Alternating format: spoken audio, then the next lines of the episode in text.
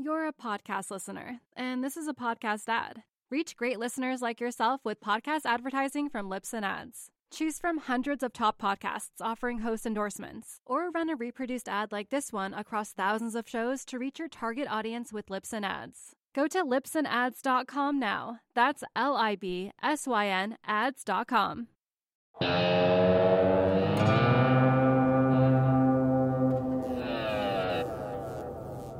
It's Friday, July 31st, 2020, just after market close in New York. This is the Real Vision Daily Briefing. I'm Ash Bennington, joined shortly by Logica's Mike Green. But first, with today's stories, Jack Farley. Thanks, Ash. I'm sure you're looking forward to your talk with Mike Green. I know I certainly am. Facebook, Amazon, and Apple all posted phenomenal earnings reports yesterday, trouncing estimates from analysts. Amazon reported a record quarterly revenue with its earnings of 5.2 billion exceeding estimates by a wide margin. Apple also reported strong growth, crushing Q3 expectations with higher than expected sales in products as well as services. The results are especially impressive considering the damage that the pandemic has inflicted to global supply chains. And Facebook, too, showed resilience in the face of a crisis, growing revenues 11% and beating earnings estimates handsomely as well. The outperformance of tech against other sectors has been a defining feature of this crisis this year. But today, the bifurcation was particularly noticeable as Facebook, Amazon, and Apple rallied hard on the good quarterly results. The bullishness for big tech names can be seen not only by looking at the historical prices in stocks, but by looking at the derivatives markets as well. You can look at the right tail skew for the FANG stocks, indicating that the calls in these big names are being bid up. This is something that Chris Cole pointed out on today's Ahead of the Curve. This Ahead of the Curve was a deep dive into volatility. For this, we wanted to explore vol not just as a little feature of the market that you know you need to keep your eye on, but as an asset class within itself, and arguably the ultimate asset class. So it's a three-part series. It's hosted by Jason Buck, who many of you know. And we said to Jason, we want the legends in this space. Bring us the best you got. And he didn't disappoint. We started out with an absolute giant, Jerry Haworth of 36 South. Jerry has 30 years in the vol business, and he has a proven track record of hedging against left as well as right tail risk. He specializes in trading long dated options or leaps, and he's one of the best in the world at it. Then Jason spoke to Bastian Bolesta of Deepfield Capital, who's an absolute wizard at profiting from dislocations within the VIX. He's an expert at arbitraging the VIX futures curve as well as taking advantage of the negative correlation between the VIX and the S&P. It's a very technical piece meant for serious traders. And Bastian has shared some remarkable charts with us, so definitely watch that one. And lastly, today we ended with a bang with Real Vision favorite Chris Cole. Chris is an outspoken critic of the 60 40 stock bond portfolio since those asset classes are inextricably correlated in that they're both short vol. If your goal is to truly hold a diversified portfolio that will stand the test of time, Chris says that you need to invest in an array of assets, including stocks, bonds, long vol, gold, and commodity trend. The combination of these components culminate in Chris's famed Dragon portfolio. Now, Chris came on Real Vision in February with Danielle DiMartino Booth and gave a glimpse of what the Dragon portfolio entails. But since then, volatility has exploded, both during the massive sell off in March, as well as during the shock at market melt up since then. Put simply, the dragon has been unleashed. So that's why Chris's conversation with Jason is especially important. So check out the ahead of the curve if you can. It's on the plus tier as the subject matter is for advanced traders, but a cut down version will be made available tomorrow for essential members. And with that, let's go back to Ash and the great Mike Green. You're a podcast listener, and this is a podcast ad. Reach great listeners like yourself with podcast advertising from Libsyn Ads. Choose from hundreds of top podcasts offering host endorsements, or run a reproduced ad like this one across thousands of shows to reach your target audience with Libsyn Ads. Go to libsynads.com now. That's L I B S Y N ads.com. Thanks, Jack. Welcome, Mike Green. Hey, it's great to be here, Ash. It's a pleasure to have you. You know, Mike, this is really interesting. You have been on the platform. I think of you uh, as one of the great friends of Real Vision. I think you started coming on in 2016. Uh, and I also think of you as the king of the deep dive interview. You do these really in depth interviews with uh, folks often uh, who have PhDs in things like particle physics. Uh, and it's cool to be able to have you on this show where we can do more of a 50,000 foot overview like Mike Green's greatest hits. Well, if, if there are greatest hits, uh, I'm happy to do them. Uh, I, I have enjoyed the opportunity to have kind of the extended Charlie Rose type interviews. And I would defer to him in terms of being the king of that. But it has been a real pleasure. Yeah, I mean to to see you sort of sit down the way you conduct these and do these really deep dives about you know topics that are very uh, they're very technical. Uh, I think it's something that people don't really get to see elsewhere. The feeling you get is being in the room uh, where decisions are getting made, and it's something that's uh, it's really hard to come by.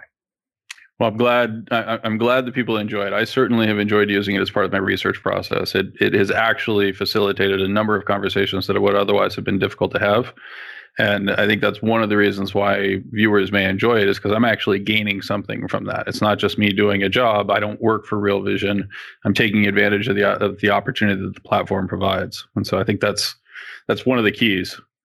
Yeah, so let's start talking a little bit about some of the things that uh, that I think our viewers, our Real Vision subscribers, have come to know uh, from you. I, the first topic that was on my list uh, was passive indexation and the role that the rise of passive indexation has played in markets.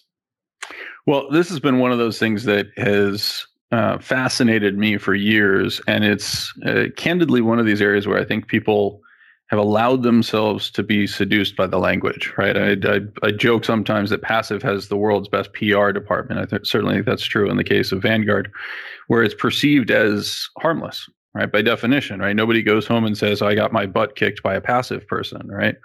Um, and yet that's what's really happening is that because we have improperly labeled passive investing, we've relied on the very brilliant Bill Sharpe's paper in 1991 called The Arithmetic of Active Management. It's very approachable. It's something I would encourage many people to, to read to understand kind of the baseline components.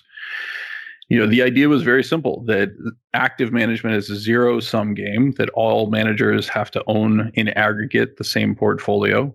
And if one's going to succeed, another's going to fail. And so by piggybacking on that and offering lower fees, passive would be able like piggybacking on the work that was done by the active managers not having to make the effort in terms of the insights that they would then be able to piggyback and by virtue of lower fees outperform the majority of managers. The problem with it is that it made a number of assumptions about what passive is right including the idea that they never transact. And we know that passive players took in in excess of 400 billion dollars last year right? Mike, that let's, that, sure. Let's just jump in there and do a quick definition of what it is uh, and a little bit of the history of how we got to where we are today. To it became a four hundred billion dollar transaction. Well, it, as I said, that's four hundred billion dollars a year, right? So now we're we're talking crazy amounts of flow. The underlying dynamic in terms of how passive emerged in the early 1970s, first Wells Fargo and then John Bogle, more, most famously through, through Vanguard, recognized that there was an opportunity to offer uh, participation for investors in all securities in proportion to their market cap. The idea was very straightforward. It was an outgrowth of the efficient market hypothesis. The idea that whatever prices were in the market today were the best prices in aggregate that could be arrived at by all the active players.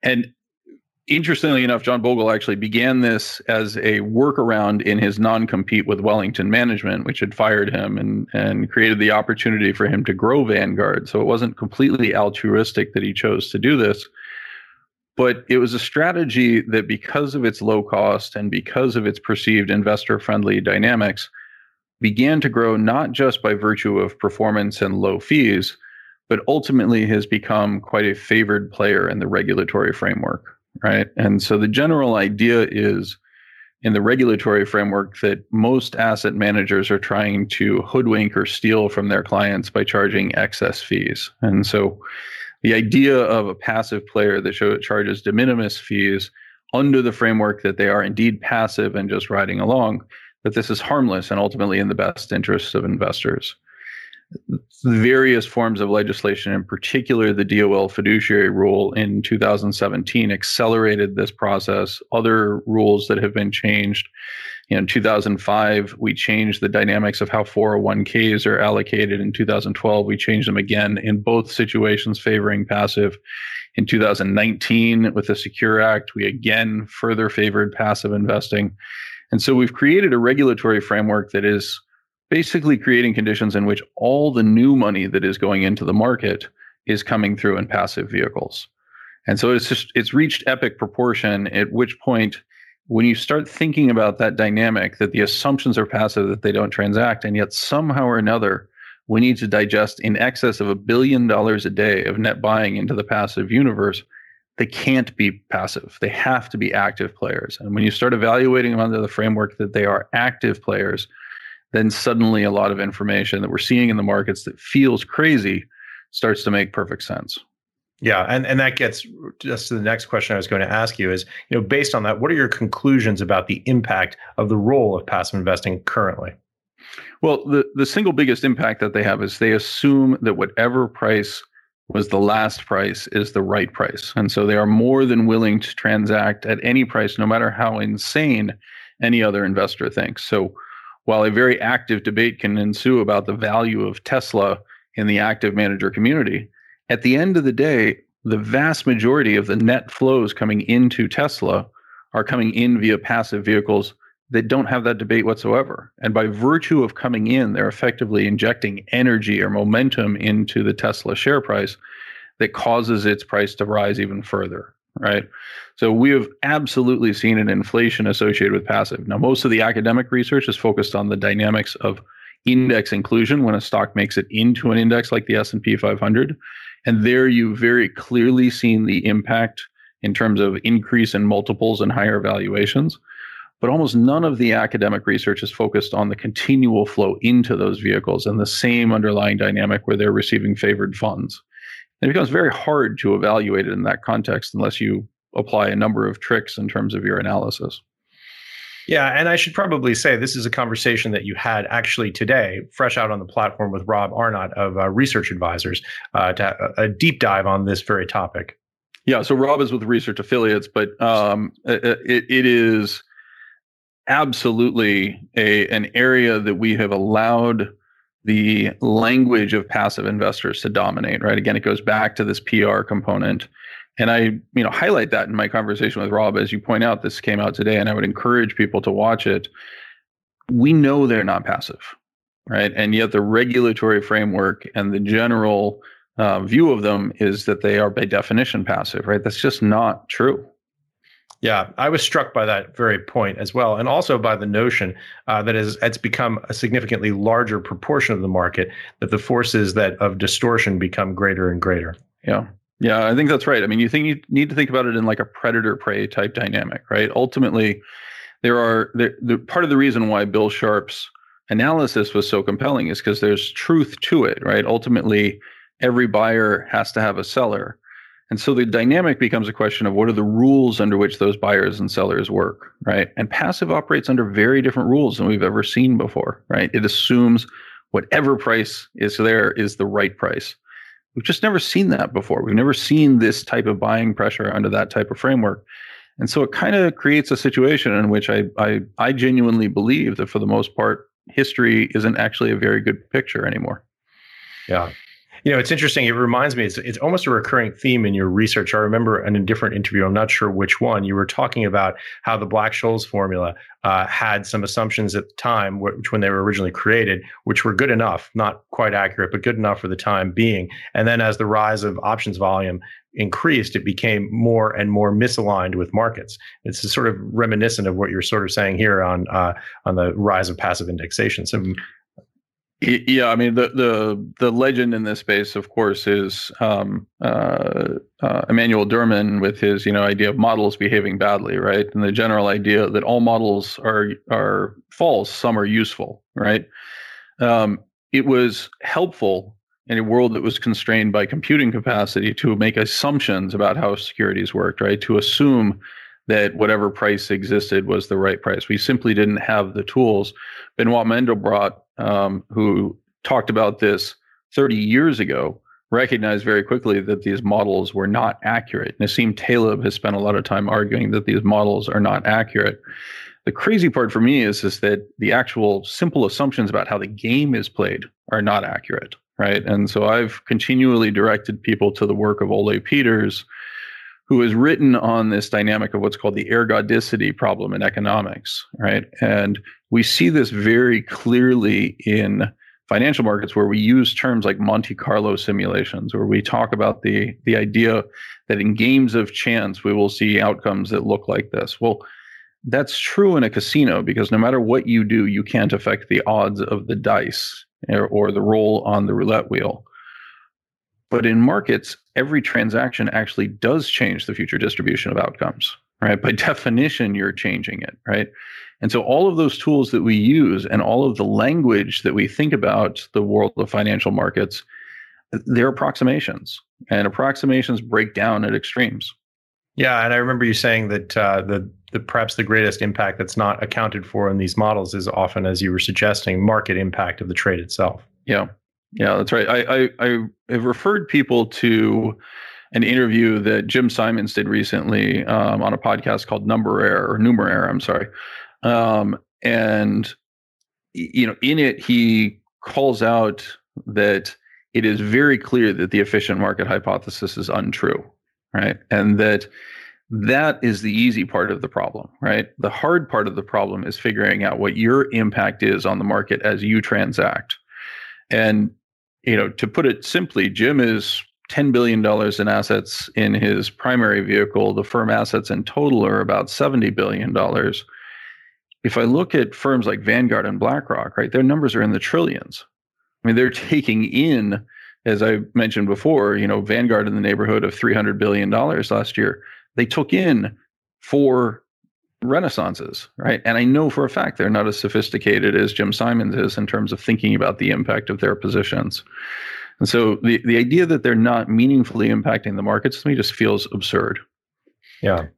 Now to take it back to the option space, which is where I specialize, you know that brings up the idea of how should you actually think about options right and so the black-scholes models that most people are familiar with at least in in uh, terminology you know these were tools that were developed not to properly price options but to give a close estimation of how options are priced in the market right and for the most part, it did a better job of explaining prices and options than many other techniques. Now, there's a lot of other techniques that have similarities to them, binomial option pricing models, et cetera.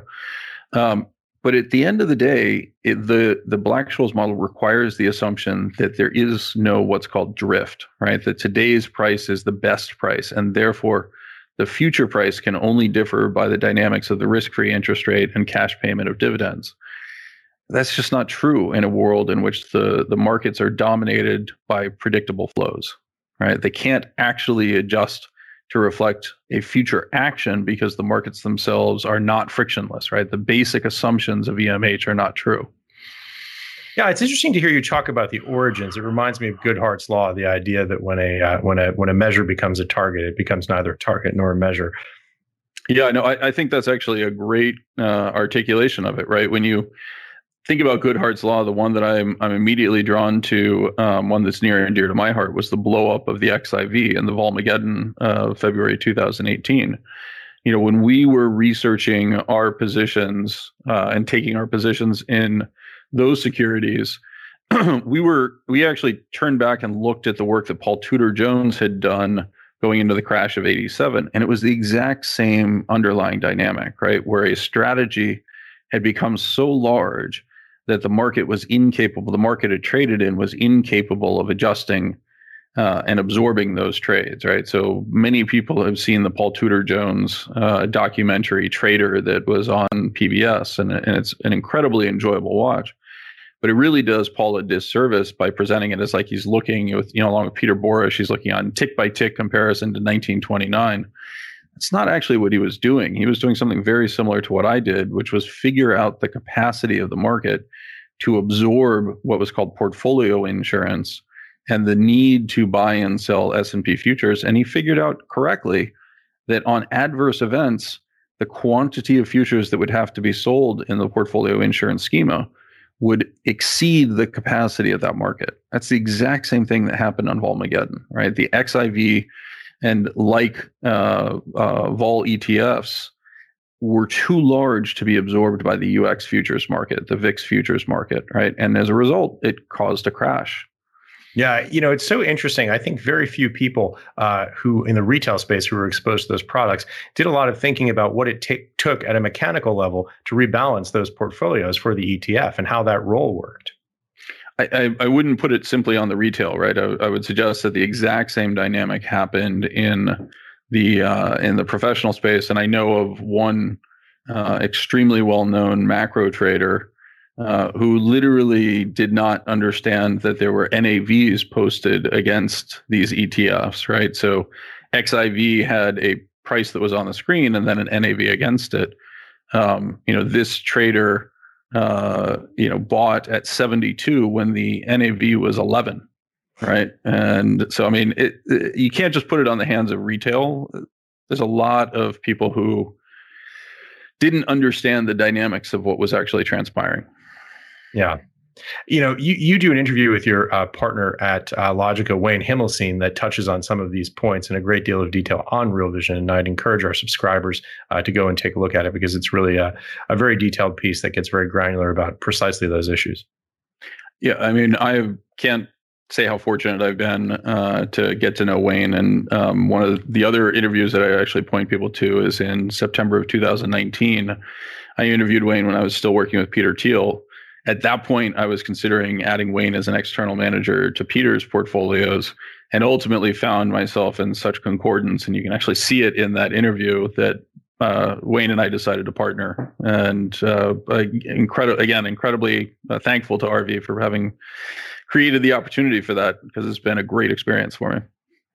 You're a podcast listener, and this is a podcast ad. Reach great listeners like yourself with podcast advertising from Libsyn Ads. Choose from hundreds of top podcasts offering host endorsements, or run a reproduced ad like this one across thousands of shows to reach your target audience with Libsyn Ads. Go to libsynads.com now. That's L I B S Y N ads.com. Yeah, it's a cool backstory. And it's also interesting. One of the other topics that I wanted to bring up was you, you talk about in that interview something that I think is just broadly more interesting, which is the distinction between a, a quantitative versus the qualitative uh, investment framework and how you and Wayne partner together on that, I think is interesting, but also more broadly, different ways of seeing the world.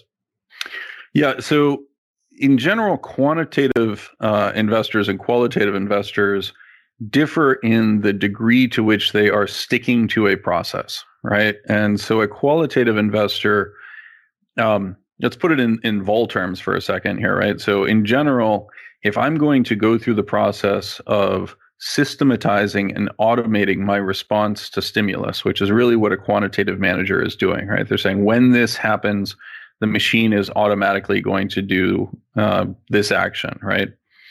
Basically, a programming process. Qualitative managers have the flexibility to say, I'm not going to rigidly stick to that. And that creates both risks and it creates opportunities, right? From a risk standpoint, you can find yourself justifying almost anything. If a security is moving against you, you can convince yourself, well, the fundamentals are robust and therefore this is just a better opportunity, right? A quantitative manager certainly can make that choice, but they tend to have pre-programmed stop losses. They tend to have pre-programmed uh, dynamics, and they recognize that going against the model very rarely is helpful, right? Um, the other thing that it that differs for if I were to split the quantitative space, it splits into what I would call the empirical finance or statistical arbitrage space, which says I don't know why this happens, but it happens right? And therefore, I'm going to treat history as indicating a probabilistic outcome in the future. Traders that have that have pursued those types of approaches with varying degrees of success would include traders like Victor Niederhoffer, right? Who very consistently would place large bets on um, you know the statistically probable outcome right basically going for high frequency the problem is that then opens you up to extreme events, right? So the Thai baht crisis uh, in 1997, or uh, the U.S. Uh, quake and various meltdowns that occurred in 2007. And so, you know, that strategy by definition is designed to take advantage of what are perceived to be human procedural errors, where we become frightened or worried about adverse events occurring and by definition actually exposes you to what if those those fears were actually well founded right? The other way to approach quantitative finance is the way that i would argue wayne approached it which is to say how can i systematize or how can i create a probabilistic stochastic type weighting schema to the behaviors that i see traders doing right? So sometimes traders will do x and other times traders will do y how can I program a system that allows me to think about that? And what impressed me so much about Wayne and what I what, what I found so concordant was actually the way that we thought about options, right? That they provided you with a way to express a probabilistic bet that has a convex payoff in the direction that you're hoping for, but limits your losses in the opposite direction. Right. And so that actually becomes very powerful when you think about it in the context of if there is a mispricing, if there's a fundamental change where most people are looking at options in an implied versus realized volatility type space, right? And instead you're looking at it and saying, no, this allows me to place larger bets, but limit my losses. And that actually became super powerful as you're trying to think about trading a bubble, right? Because at the end of the day, that's what I think we're in. I think we're in an extraordinary bubble. It's fueled by passive investing, both on the bond side and the equity side. And if you're going to trade a bubble, you want to be able to use non-recourse leverage, right? This is exactly the dynamics of the housing market, right? What was what fueled the ability to participate in home prices going up? Non-recourse mortgages, right? Options are even better in the equity markets and in other markets because I don't have to if I decide that my option is going to expire worthless, I don't have to mail the keys back to the bank and take the the associated hit to my credit rating, right? That's just part of the business in terms of options themselves. And so that's what we're trying to take advantage of. We just treat them differently. We have a different way of thinking about pricing them. Yeah, and and talking about uh, bubbles risk and pricing. You know one of the things that you've been uh, on the real vision platform interviewing uh, about is the topic of volatility strategies and i think it's a really interesting one. It would be great if we could do just a 50000 foot overview of that because i know it's a very technical topic uh, and i just want to give our viewers a sense of what that space is like overall and why you think it's important right now. Well the simplest way to think about volatility strategies is that they are ways in which uh, short volatility, to be very precise here, um, they are are generally an associated uh, series of strategies that are designed to offer higher yields than could be obtained by investing in traditional bonds or risk-free bonds, right? And so a big chunk of the world, the US included, has seen a generational collapse or a historic collapse within a generation in terms of bond yields. And so Korea would be a great example where 15 years ago, you could have gotten 9% yield on a 10 year treasury in Korean uh, bonds. Today, that number is well below 1%. Right. So it's created conditions under which investors who had assumed that the assets that they had accumulated would allow them to have a certain level of income, they're now being forced to find other ways to replace that income. When you sell volatility, you're actually converting most types of risk assets into something that looks like a bond, right? So if you think about a bond um, in the simplest terms, it offers a payoff that says you will at most receive X, right? And you will take 100% of the downside risk that theoretically this is worthless, right? Now, the trade off is in most investment grade bonds, the odds of it being worthless are very low. And so you're willing to accept a relatively small premium associated with that. Volatility selling, a great example would just be a call overwriting strategy where you own the stock and on a recurring basis, you sell calls that limit your upside participation. So think about what you've done. You've sold a call, you've received premium that becomes income.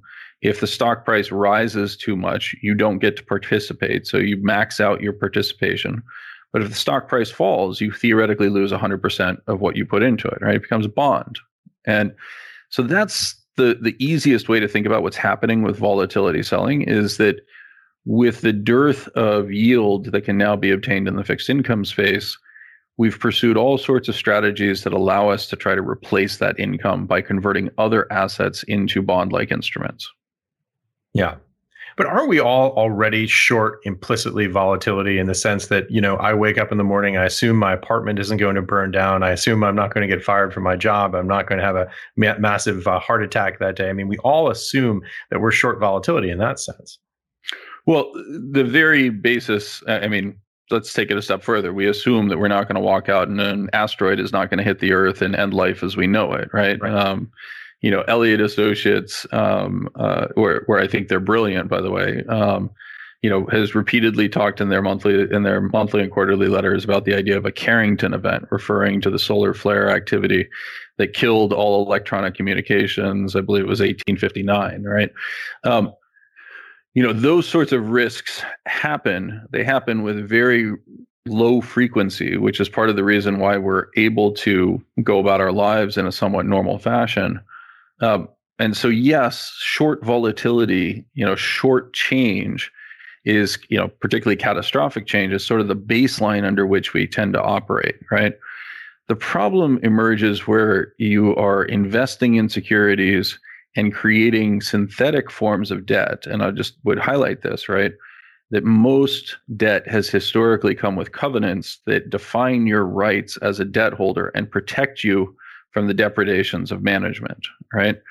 If you do that in equity form, you actually no longer have that protection, right? You don't have any covenants associated with it. The management team could do anything associated with it. the market's vicissitudes could cause anything to happen to your position, right? And so you've foregone the upside participation, which is part of the attractiveness of an equity like instrument, for what I would argue is very low premiums. Certainly were, right? They've, with the increase in implied volatility, they've become a little bit richer, but they're still, they still don't reflect the risks that I think the, that are embedded in the market, particularly with the change in structure that we talked about earlier with passive. Yeah, you know the other topic that's come up uh, repeatedly in your interviews is the notion of growth versus momentum strategy, and that the impact that passive indexation has had on that. Can you talk a little bit to what your views are on that at a broad level? Sure. So, so usually when people talk about growth, they use as the the antithesis of growth value, right? So it's I'm a value investor, I'm a growth investor. In both situations, you're actually um, I, I, don't consider those to be the antithesis, right? So in in the case of value, what you're actually saying is I'm looking to uh, the historical fundamentals and saying that there is unrecognized profitability that can be generated from these assets were they to mean revert. This is a really important topic in the discussion that I had with Rob Arnott this idea that mean reversion is ultimately the most powerful force in finance. And I, I, think there's a lot of truth to that, right? The idea that what goes up must ultimately come down or at least stop going up as much relative to everything else, right? The law of large numbers begins to catch up.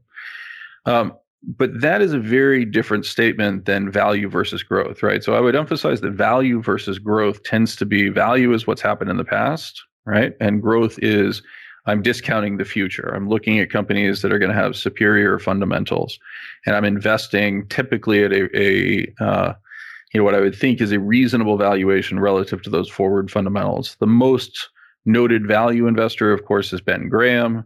The most noted growth investor is a guy by the name of Phil Fisher, who wrote a fantastic book called Common Stocks, Uncommon Profits, still in print 50 years after it was written. Um, and I would argue that many of the investors we see, like Warren Buffett, are a hybrid of the two, right? Momentum is something very different. It doesn't actually care what the fundamentals were, it's just looking at what the price is. And so, what's happened to the change in price. And so, momentum, by definition, is actually assuming some variant of the efficient market hypothesis. Don't tell me what the historical fundamentals are. Don't even tell me what your estimate of the future fundamentals are. The fact that the stock is going up in price tells you that investors are discounting something even better in the future, right?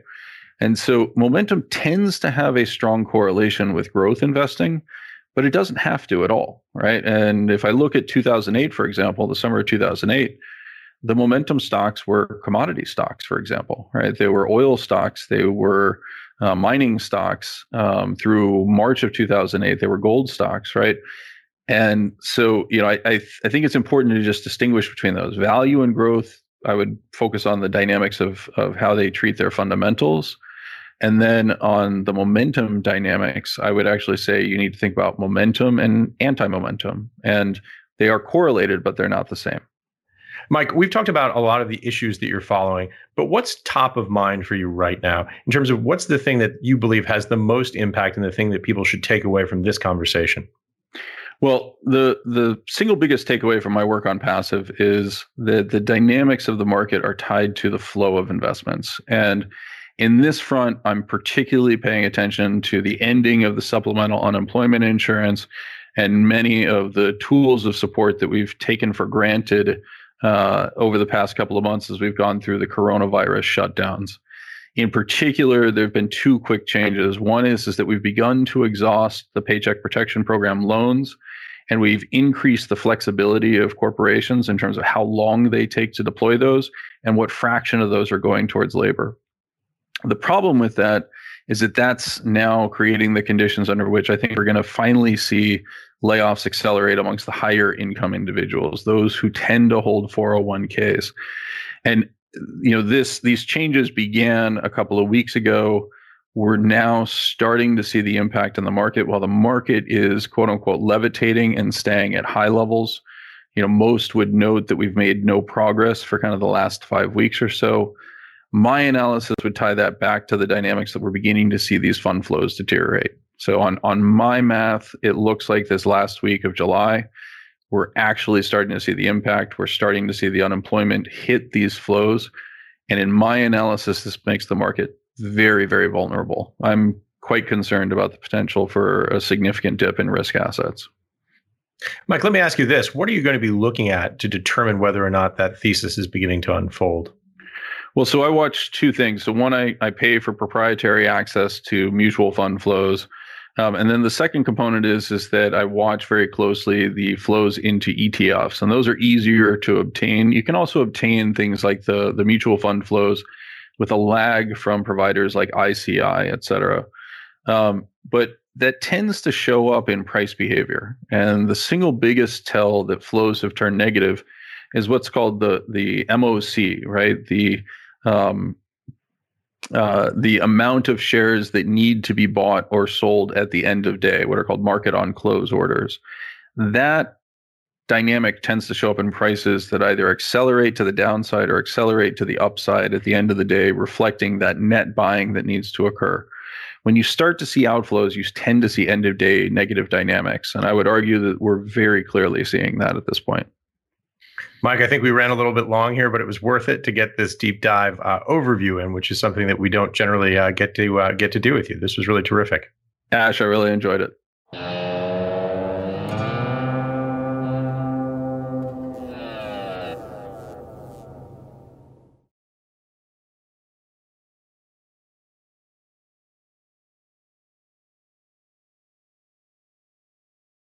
You're a podcast listener, and this is a podcast ad. Reach great listeners like yourself with podcast advertising from Libsyn Ads. Choose from hundreds of top podcasts offering host endorsements, or run a reproduced ad like this one across thousands of shows to reach your target audience with Libsyn Ads. Go to libsynads.com now. That's L I B S Y N ads.com.